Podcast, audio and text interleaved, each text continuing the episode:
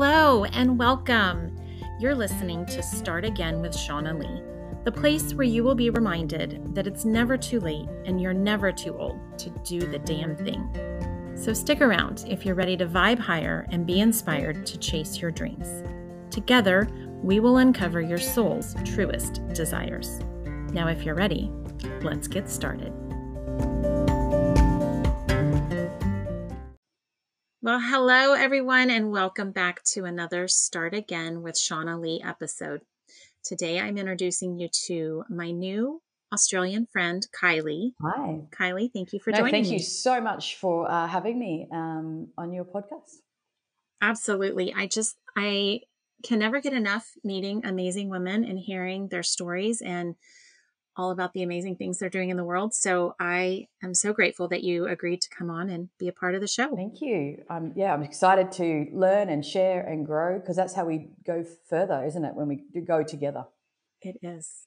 Absolutely. Absolutely. And I um, grew up in a world where I saw a lot of women bashing women and pulling each other down and and so i very much wanted to see a different world and be a part of creating a different world so i love that now i'm getting the opportunity to lift other women up and help them share their stories For sure. um, so why don't you start by giving us a little bit of an intro to who you Mhm. are and what you do in this world and specifically how have you embraced this idea of starting again Uh, so, oh my goodness. So, um, my name is Kylee Leota, and I'm born and raised in Brisbane, Australia.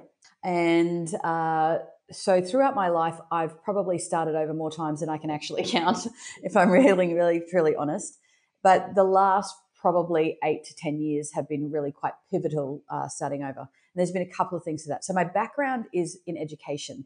So, I started off uh, being a teacher. And when I was growing up, I always wanted to be a music teacher. Apparently, you have to have musical talent for that. That ruled that out. um, apparently, it's a prerequisite. Um, rude.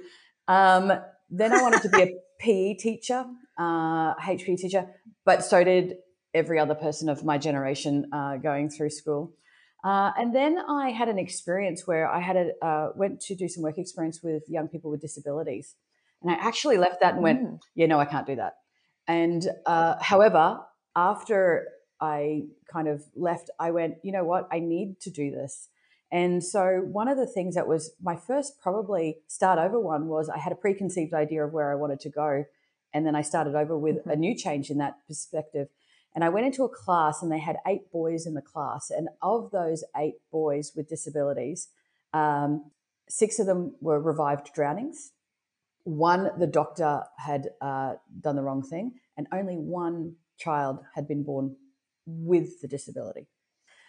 Oh, and wow. that was like, whoa, really heavy for me as a 16 year old kid going into this space and looking at all that kind of stuff. But what I saw in that experience was uh, the opportunity to create and thrive in a life, even when you're faced with these different challenges. And some of the most beautiful uh, kids that I had had gone through so much adversity, and families had gone through much so much adversity, and creating a life. And that was my first part that I went, ah, that's pretty cool. Uh, so then I went on to have a career in education. Um, my background is disability, complex behavior, and trauma. And I worked across a, a variety of different school environments, including special schools, primary schools, secondary schools.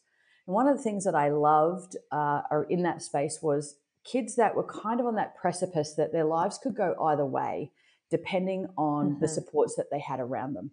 So again, they got to choose again. They didn't have to be defined by their disability. They didn't have to be defined by their historical behavior. If they got the right uh, support and empowered and being able to advocate for themselves more effectively, they could actually change their lives. I went on to work in a regional office, which is what you guys call America District, uh, where I oversaw 72 schools around supporting schools to cater for diverse learners and again have that positive impact. In the last couple of years, though, what I noticed the last couple of years of my career, I was getting increasingly frustrated that the system had kind of lost its way and forgot who it was actually serving. And uh, I was, you know, I'm clearly a very quiet, introverted human. Um, so that often Yes, goes I can see yeah, that. yeah, often goes well in that advocacy space, right? and I and I'm Yeah, not very good at masking my emotions, and and I do wear my heart on my sleeve around things, and so I had this increasing frustration that I wasn't able to effectively serve the people that I loved and cared about the best way. And then, as uh, the universe seems to have this magical way of working, um, apparently I'm not very good at picking up on subtle cues as well. So I was like frustrated, and I'd come home and I'd be frustrated and frustrated and frustrated. Uh, and then the universe, I injured myself uh, in 2019, and I ended up having a significant amount of time off work. Um, I had like seven MRIs. My neck looked like the hunchback Oh, of wow. Notre Dame. Like I just had this big swelling at my back and everything like that. And I, uh, you know, in the midst of my angst, because I'm a single mum of three kids as well, so I had started over a number of times already prior to that in marriages Sure. and stuff like that. And then I'm sitting there going, "Oh my god, what am I going to do?" And that was the universe going, "Kylee, I've tried to be subtle, you, you know, not picking up what I'm putting down, so I'm going to land you on your bum uh, until you until you actually As pivot." the universe does. right and uh you know sometimes blonde by nature not just by you know hair color. Uh and so i went through this whole massive pivot and went okay so if i can't do this which when i reflect wasn't actually enjoying doing the this anyway anymore um, what could i do?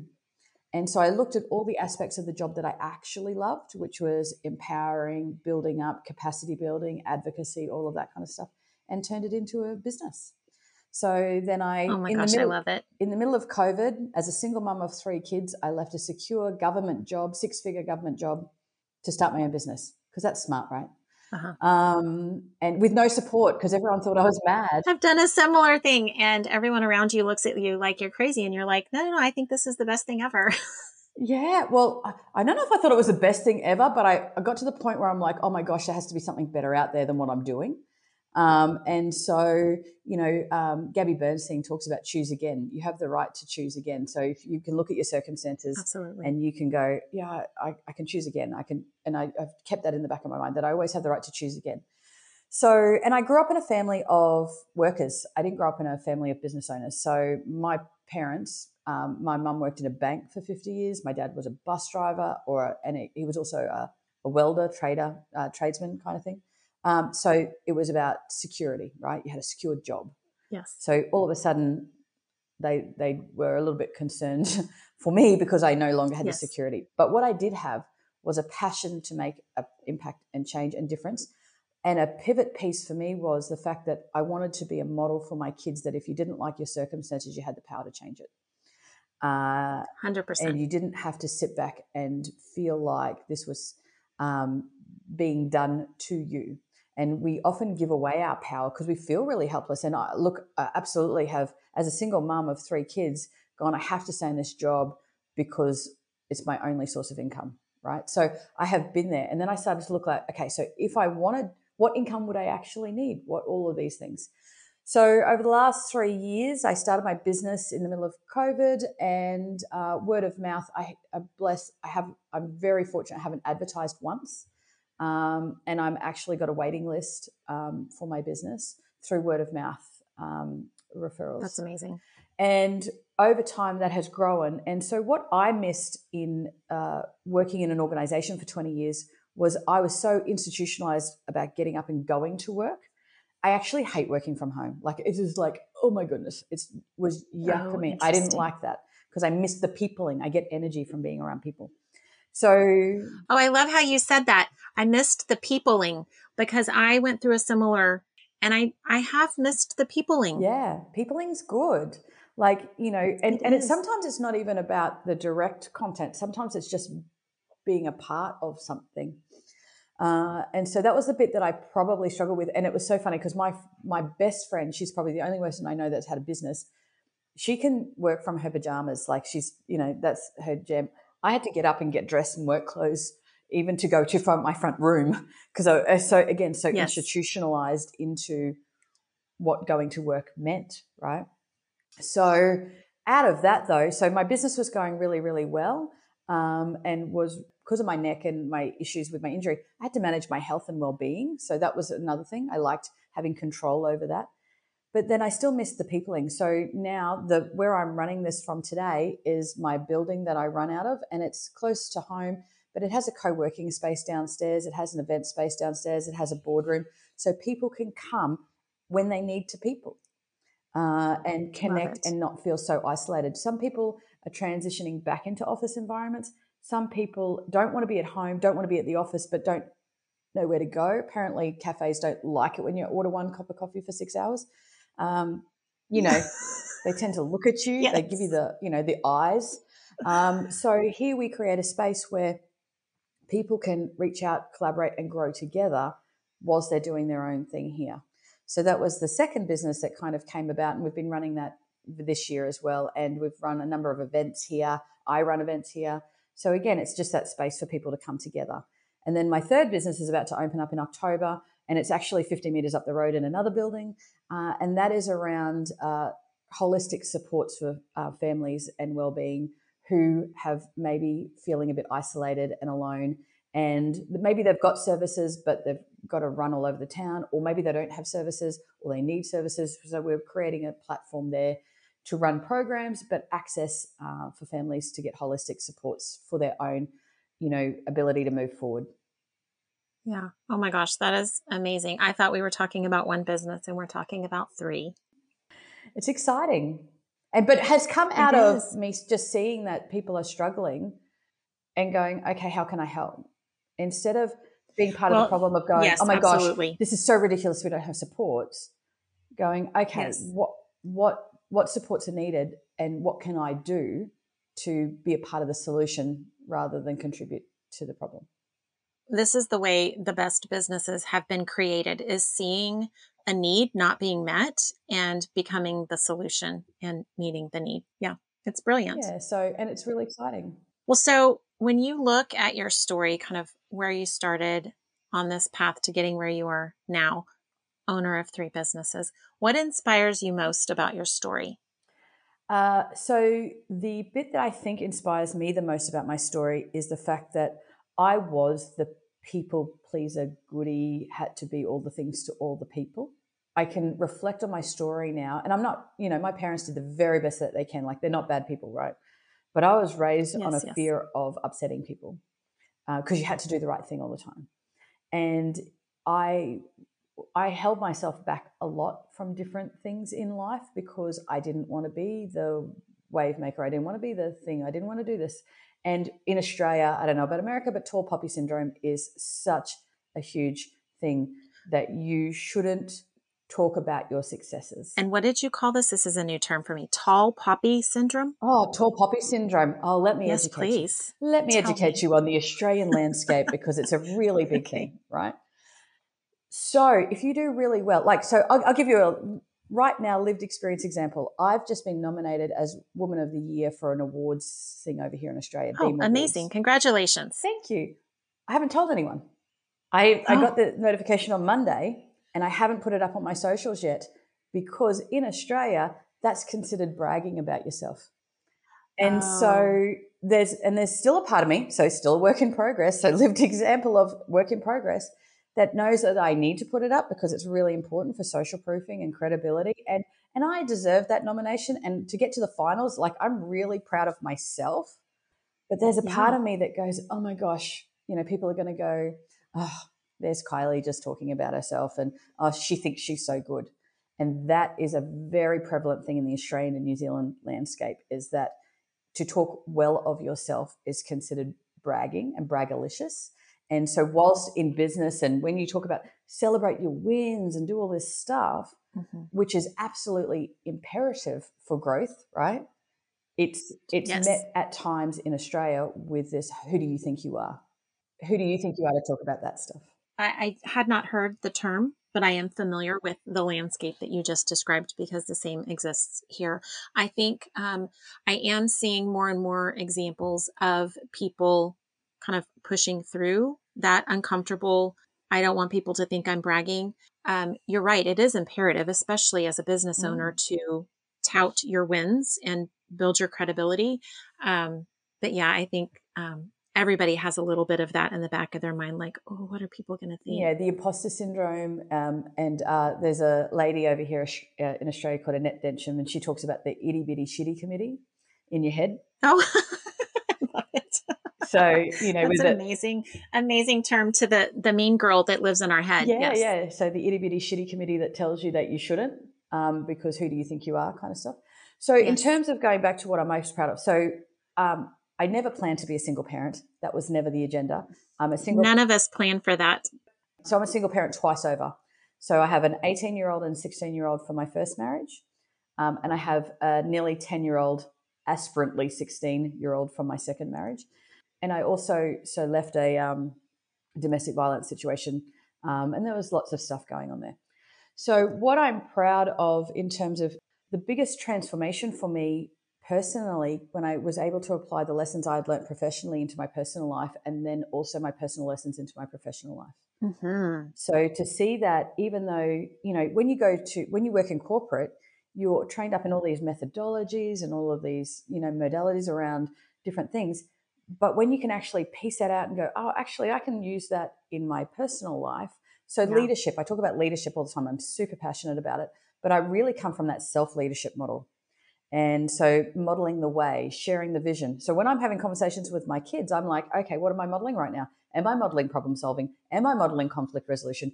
Am I modeling high trust, high communication? Am I modeling psychological safety for them to hold space to challenge my ideas on things safely to get a resolution without me then being triggered by that? Yes. But equally, understanding those principles of communication and trust and relational stuff that's so important personally that apply into being an excellent leader and business person and, and all of those kind of things as well. So I think that's yeah. been my huge learning in that space. Oh my gosh. Uh, something I'm proud of. That's an amazing answer to a question that I've asked many, many times. Um, I also am a single mom. I've been divorced three times and I have four children. I've got the bigs and I've got the littles. Yep. And um, yeah, I think all of that resilience that comes from I want to show my children what it looks like to stand back up after we've been knocked down that comes from rebuilding your life after divorce um, especially if you've done it more than once um, mm-hmm. yeah it's incredible and when we can apply those lessons to business i think it makes mm. us this a stronger leader as a result absolutely and, and Glennon Doyle in her books Untamed says, My children don't need me to save them, they need to watch me save myself. Yes. I've not read that still book gives yet. me goosebumps. I, I love that. I love her. I've been following her on social media for a long time. Um, I haven't read the book yet, but I, it's definitely on my list. But that too, like, so for me, they don't need me to say, they don't need me to save them. They need to watch me save myself. So what am I modeling for them? Because exactly. if I can model how to dig myself out of a hole, then if they're ever in a hole, they're going to know how to do that. Um, and even if they don't know how to do it, they'll know that it's possible because they saw yes. you do it. Mm-hmm. Yes, and and it was like my job. Instead of coming home and being a cranky mum all the time, I went, you know what? I actually don't like the version of myself that I'm showing up as in this environment. Yeah. And I've tried to change the environment a number of times. The government, you know, situation, this particular point of time is not conducive to that. So I can either be this person that's going to whinge and moan about the system or yes. take back control and take walk back into my power and go, okay, well, what can I do differently? Because that's in my control, right? So right. the government policy at that point was not in my control, but how I show up is in my control. So I want to keep yeah. reminding them of that. But that's the same, you know, and that's one of those personal professional things. So yeah.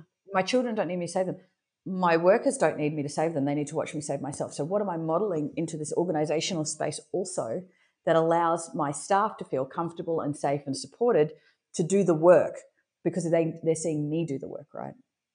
Yeah, absolutely. And I think, um, you know, each time you have dug yourself out of a hole, there's a lesson there. Um, and so when you look back on your journey and all of these lessons, what do you think is the common theme for you?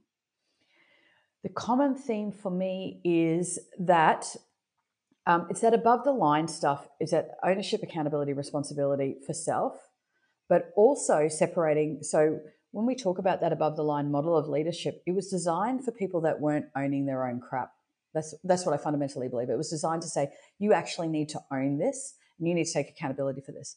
I think when you are a people pleaser, one of the propensities you have is to own everybody's crap and go, "Oh, it's all my fault. It's all my it's all my stuff to fix, right?" So my my biggest thing is always comes back to self awareness. How self aware am I being in this moment? What am I observing in myself? What do I need to own? But equally, what's mine not to own? Oh, just uh, as powerful and, for sure. Yeah, because it is. It's very easy for me as and, and many people pleasers out there to go, "Oh my gosh, it's all my fault," and then the answer is, "Is it though?" Right. You know, sure that you you know if you're a contributor to the situation, you have a part to play. But what is yours to own and what is yours not to own? And what's in your control and what's out of your control and focus on what's in your control because we get so caught up in the what's not actually in our control. Like, you know, I was talking to a client the other day and she goes, If my ex husband did this, and I said, Yeah, but you're actually not in control of whether or not he does that or not, right? Oh, it's so true. What are you in control of though? You are in control of your communication. You are in control of this. You are in control of that. But it's the same in leadership. You know, if my staff just did this and this and this, okay, so what is yours to own in helping them get to that piece? Yeah, absolutely. I love the um, the ex husband example because that one I think it's it can be one of the more frustrating things, and every scenario, professionally or personally, is the same, right? You have to yeah. figure out what is yours to own. What do you actually have control over? I, I teach a co parenting course, and one of the things I, I say is to stay in your lane. And it's this whole car analogy, but the idea is you you stay in your lane and you own what's yours, take responsibility for what is yours, but you don't try to dictate or control what's happening in someone else's car and someone else's lane. Like that's not your lane. You stay in your lane. 100% and i and i often talk about added to that analogy i guess you know what's the outcome we're seeking in this circumstance situation conversation exactly. you know so what's the destination we're getting there um, and then so we have to have a vision of where we're going so if the goal is to i don't know get this particular outcome then you know is is the way that i'm if i'm driving as a reckless driver on the pathway to that destination you know swooping into somebody else's lane and doing all this kind of stuff am i actually going to get to that outcome intact right yes so what what do i need to do so you know and that's the part where you've got to take your responsibility so if you if the ultimate goal is this but on the way you're aggressive and you're yelling and screaming and name calling and stuff like that personally or professionally, I've seen both. Yes. Um, is that going to get you the outcome that you seek? Yeah. If you if you want Johnny to complete the project on time, is yelling at Johnny going to increase the likelihood of you getting that thing on time? You know. Yeah. So what that's the part of that piece that I, I often focus well, on. Well, and I think um, it's helpful for for me in those moments to kind of gain that perspective and pull back and say, okay, hold on, what's the end goal? But also specifically with an ex husband, and has been crucial to ask and to have check ins just to make sure we still have the same goal. Wait, what is your goal? What is the outcome you're yeah. looking for?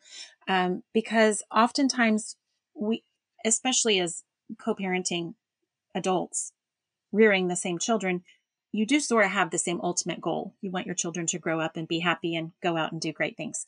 Um, but every once in a while along the way, you have to be like, wait a second, what what is your goal again? Just to make sure you're kind of aligned and how do you align that? I, I think that makes for much more conducive conversations. yeah, well, uh, unfortunately, um, I have 100% care and 100% contact with my children. So, um, and I have. It's a I've very had, different scenario. Well, I had the co-parenting at one point, and then that kind of fell over a little bit. And um, but again, that was one of those: what's my responsibility and what's not my responsibility to own so I've never ever once badmouthed their fathers to them because I, I don't think again, what's the outcome? That doesn't serve yes. anybody. It's conducive because I would like them to, if they ever want to have that relationship, I want that capacity to be there. And I've always offered to facilitate that relationship. Yeah. If you're unsure, but you would like to reach out, but you're not sure how to do it, let me know. We'll do all that kind of stuff. Um, but, you know, one of their frustrations, obviously, as kids, is they feel like, um, that someone didn't care or love or you know and, and i you know can, can relate to that story i was very blessed that i had a very amazing stepdad um, but my dad, my biological dad, left when I was a baby. And I've never known him, so I can mm. I can absolutely relate to what they're feeling, and never wanted that for them. But here we are. So, but I've I've gone to okay. So, what tools do they need in their toolbox? My kids need in their toolbox, so that if they ever want to have this conversation, they can facilitate it, or they can organize, or they can reach out, or do all of the things that they need to do. Because, unfortunately, you know what he does is up to him that's that's with, with, he has to take ownership for his part to that and if he wants to reach out you know whatever um, sure. but what i can do is give my kids the tools and the communication and the language skills to stand up for themselves and and advocate for themselves and say this is what i want and need right now and you know again they can't control that outcome either but they can certainly have a control over how they show up into that conversation to set it up for success. I love that analogy because that's really what parenting is all about is giving our kids the tools and helping them build that toolbox that is going to allow them to go mm. overcome obstacles, overcome challenges, just navigate yeah. their way through life in the best way possible. So I I love that. I think that's brilliant. I was talking to another coach earlier this week and I loved he uh, expanded on that. So lots of people talk about tools in your toolbox, right? And he talks about sure. what tools do you have in your tool belt versus what do you have in your toolbox. So the tool mm-hmm. belt is the ones that you're pulling out every single day, right? These are the ones that are there. They're your everyday tools that you use all the time to complete the things that you need. And then the toolbox is some of the big hitters that maybe you don't need to pull out all the time, but they're there when you need them. You can pull them out.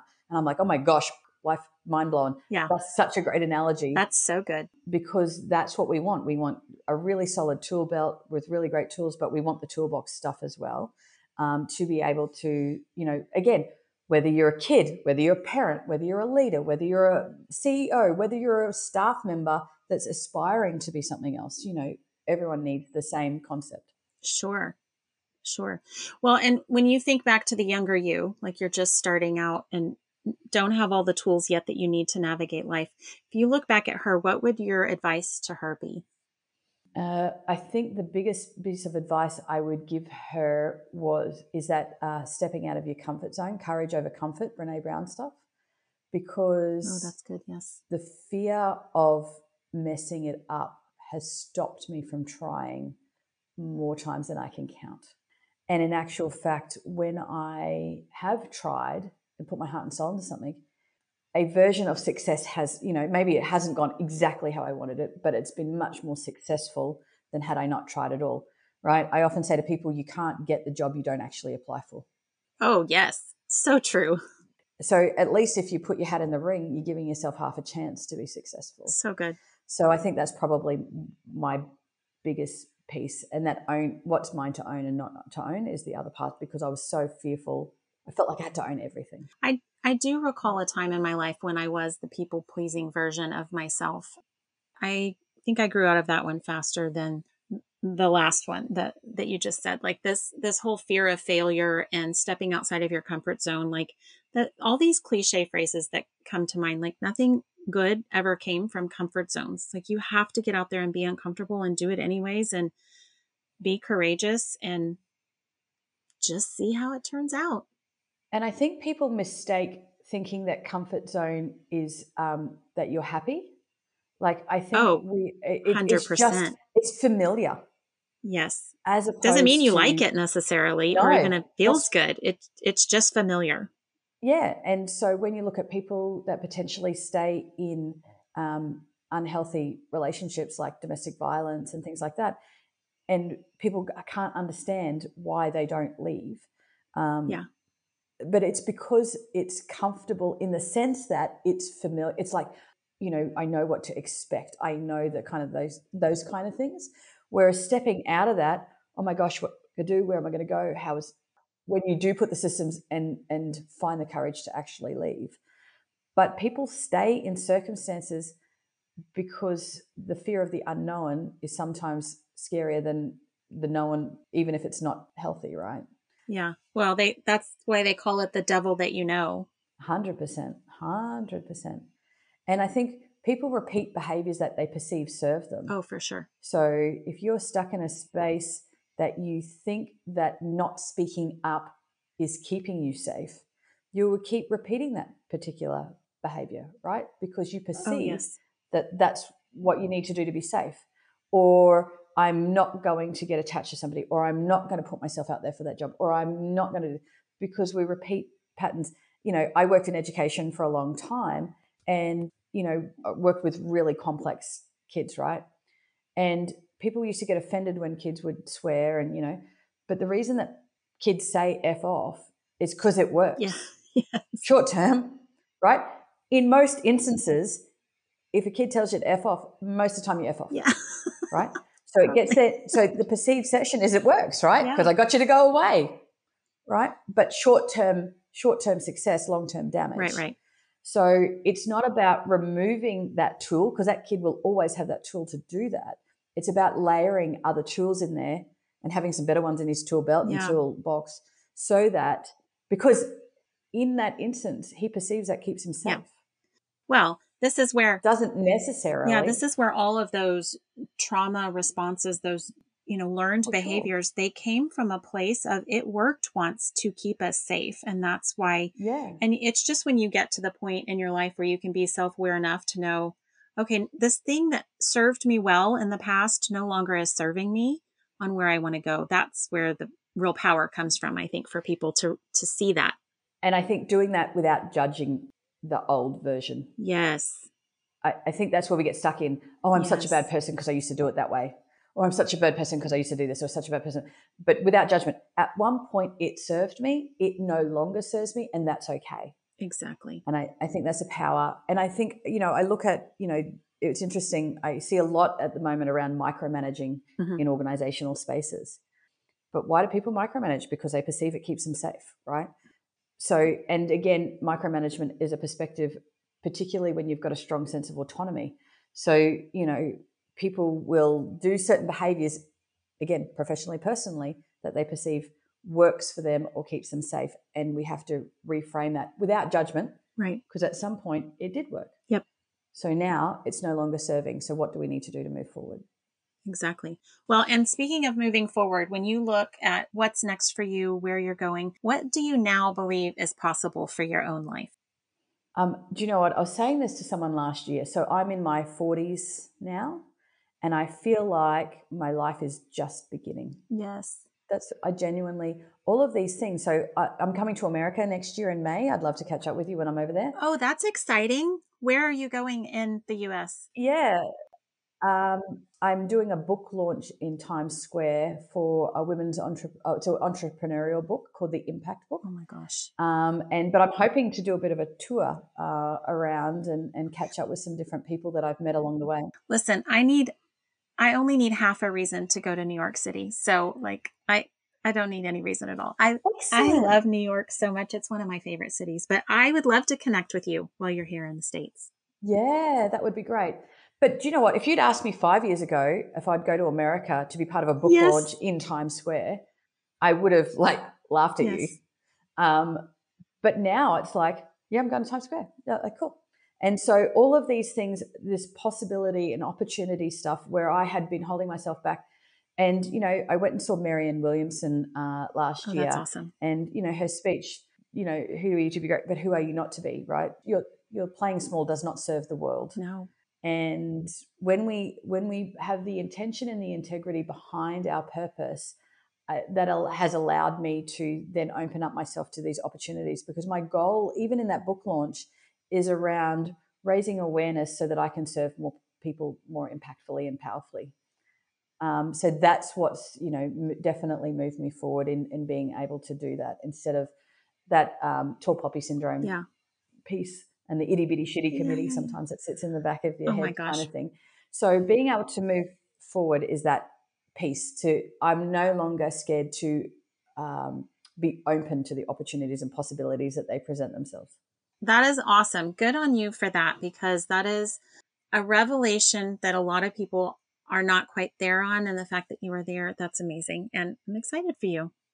A book tour in the United States, that's so cool.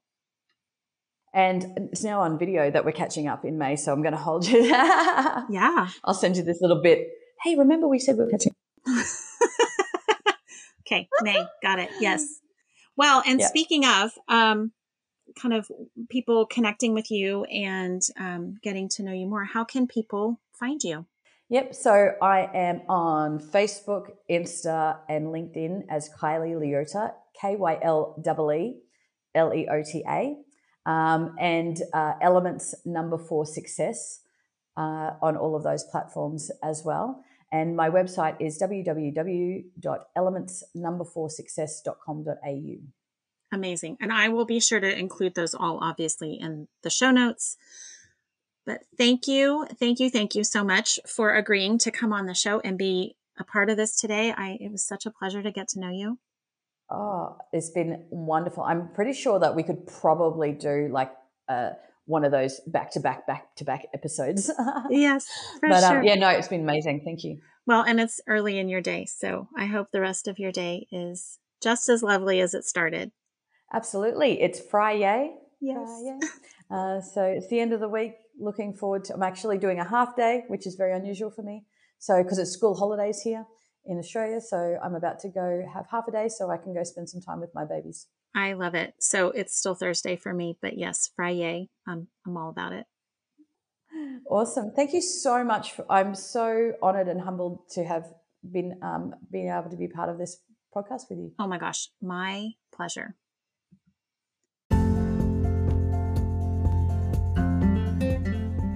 Okay, listen. Are you struggling to find what your true purpose really is? You should try journaling. At the very least, it will get you to a better feeling place than where you are right now. I've created a set of journal prompts to get you on your way to discovering who you truly are and where you want to go from here. My free download is called Journal Yourself to Joy, and it's available at shaunnalee.com under free stuff. These are my tried and true journal prompts that will raise your energy, increase your positivity, and brighten your day. Download yours today.